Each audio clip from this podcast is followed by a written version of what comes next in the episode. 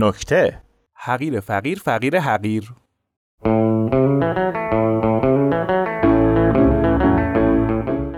خب منم سلام عرض می‌کنم خدمت شما حاضرین گرامی. بسیار سپاسگزارم از مجری محترم این مراسم بزرگداشت که به نحو احسن و اکمل تلاششون رو کردن.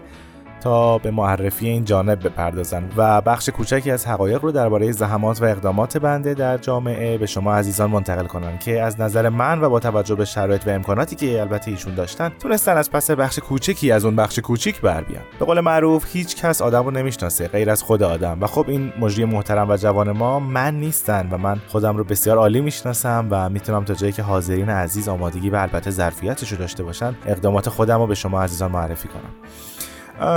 همونطور که می‌دونید من در سالهای اخیر به طور مداوم به عنوان فرد مؤثر نمونه سال انتخاب شدم و البته بدخواهان من شایعاتی ساخته بودن در مورد اینکه در ازای پرداخت مبلغی به شرکتی من این لوحه های طلایی رو خریدم و چند نفری رو استخدام کردم که برام دست بزنن که البته من همه اونها رو به خدای منتقم واگذار می‌کنم و از این اتهامات براحت میجویم. همونطور که می‌دونید تمرکز اقدامات من بر فقر و فقر زدایی است. من از همون روز اول که با اکثریت آرا به این سمت برگزیده شدم با خودم گفتم باید مثل یک آدم فقیر فکر کنم و زندگی کنم تا درد اونا رو بفهمم. به قول معروف تا خودمون آدم نشی نمی‌تونی بفهمی اون آدم چشه این تلاش کردم خودم رو به فقرا نزدیک کنم. البته دوستان اطلاعات دارن که زندگی بنده همچی لاکچری نیست. یه ملکی دارم در حاشیه های شمالی شهر که در زمستان حتی شده از شدت برف و یخ بندون کوچه ما بسته شده و به قول معروف آدم روی این برفا نمی‌تونست راه بره. حتی ماشین محقر شاسی بلندی که نوه عزیزم به اون لاستیک بلند میگه اونم نمی‌تونه از پارکینگ خونه بیرون بیاد. برابر من همین الانش هم مزه سختی در زندگی رو حداقل سه ماه در سال میششم و می‌فهمم اون بنده خداهایی که موقع یخبندون راههای ارتباطیشون به این ور اونور از دست میدن چه حالی دارن. به قول معروف برف پای آدمو میبنده. اما با همه اینا من بازم به سختی خودم اضافه کردم. من همون ماشین لاستیک بلنده رو که عرض کردم دادم به منزل که با بچه ها نوا برن کلبه محقر شمالمون که تو فقر زندگی کنن تا علاوه بر سختی زندگی و مشکلات مسیر تا به اونجا برسن درد تنهایی رو هم هممون بچشیم. اونا هم با چشم گریان و دل سوزان و چمدان پرپیمان این آزمون سخت و پذیرفتن و بی امان به دل جاده زدن. دلیل این کارم این بود که می‌دونم خیلی از فقرا حس تنهایی می‌کنن و به شما بگم این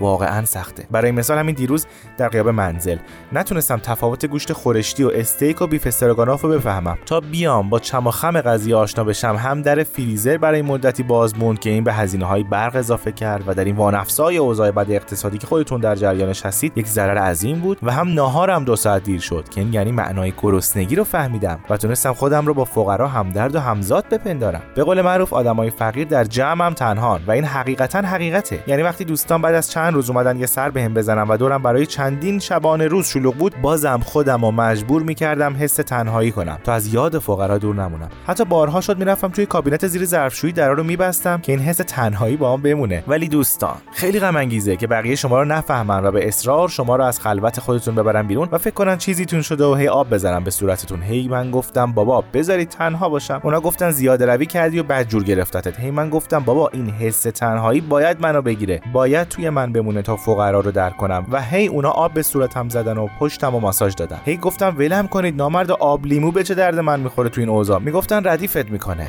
ای وای ای وای. میفرماید من در میان جمع و جای دیگر است. به قول معروف گروه حس فرد نمی‌فهمه. بگذریم یکی دیگه از دریافت های نوین بنده از فقرا در این دوران این بود که فقرا درآمد یا ندارن یا درآمد کافی ندارن. باورتون میشه؟ من وقتی اینو فهمیدم 6 تا جونم کم شد به موی شما قسم. پس منم تلاش کردم که با اقدامات شبانه روزی به این شاخصه نزدیک بشم. من الان در هیئت مدیره 15 تا کارخونه عضوم 7 تا سوری 8 تا غیر سوری که در هر 15 تا با اکثریت آرا انتخاب شدم. از طرفی به دلیل شایستگی فراوانی که از خودم نشون دادم هیئت های مدیره 4 تا باشگاه فوتبالم خواستار من شدن که در فصل نقل و انتقالات بهشون بله گفتم خیلی با وجدان خودم کلنجار رفتم که با کم کردن این مشاغل به حسن نیت دوستان پشت نکنم و آخرش به خاطر هدفم موفق شدم.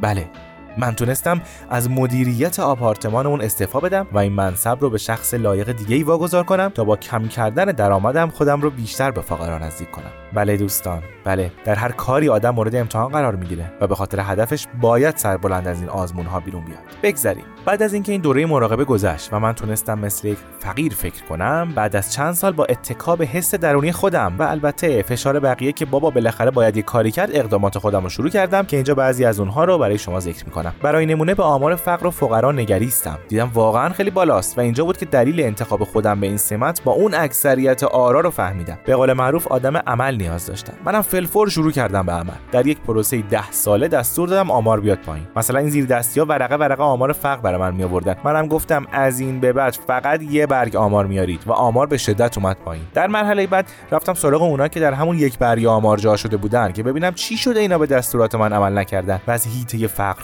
نشدن. دیدم بنده های خدا چون تو جاهای دوری زندگی می‌کنن و به اینترنت دسترسی ندارن پیام من بهشون نرسیده. یعنی ما پیام مخابره می‌کردیم ما توی آمارم وارد می‌کردیم ولی اونا چیزی دریافت نمی‌کردن. بنابراین دستور دادم دیگه پیام مخابره نکنیم تا اینجوری بتونیم راندمان کار بالا ببریم. توجه دارید که این همه فعالیت و اقدام مثبت فقط در یک بازی ده ساله. اما حاضرین گرامی خودتون بهتر از من می‌دونید که ریشه فقر به این راحتی از بیخ زمین کنده نمیشه. بنابراین باید اقدامات بیشتری انجام بدم وگرنه کاری نمیمونه و اون جمعی که منو با رأی حد اکثری انتخاب کردن با همون رأی حد اکثری کنارم می‌ذارن پس بازم دست به کار شدم. با ایجاد خانه های سبک و پیش ساخت از جنس حلب در حاشیه‌های شهرها اجازه دادم اون یک برگ یا حداقل نیم برگ از آمار باقی بمونه تا مجموعه من به خدمات شبانه روزیش ادامه بده.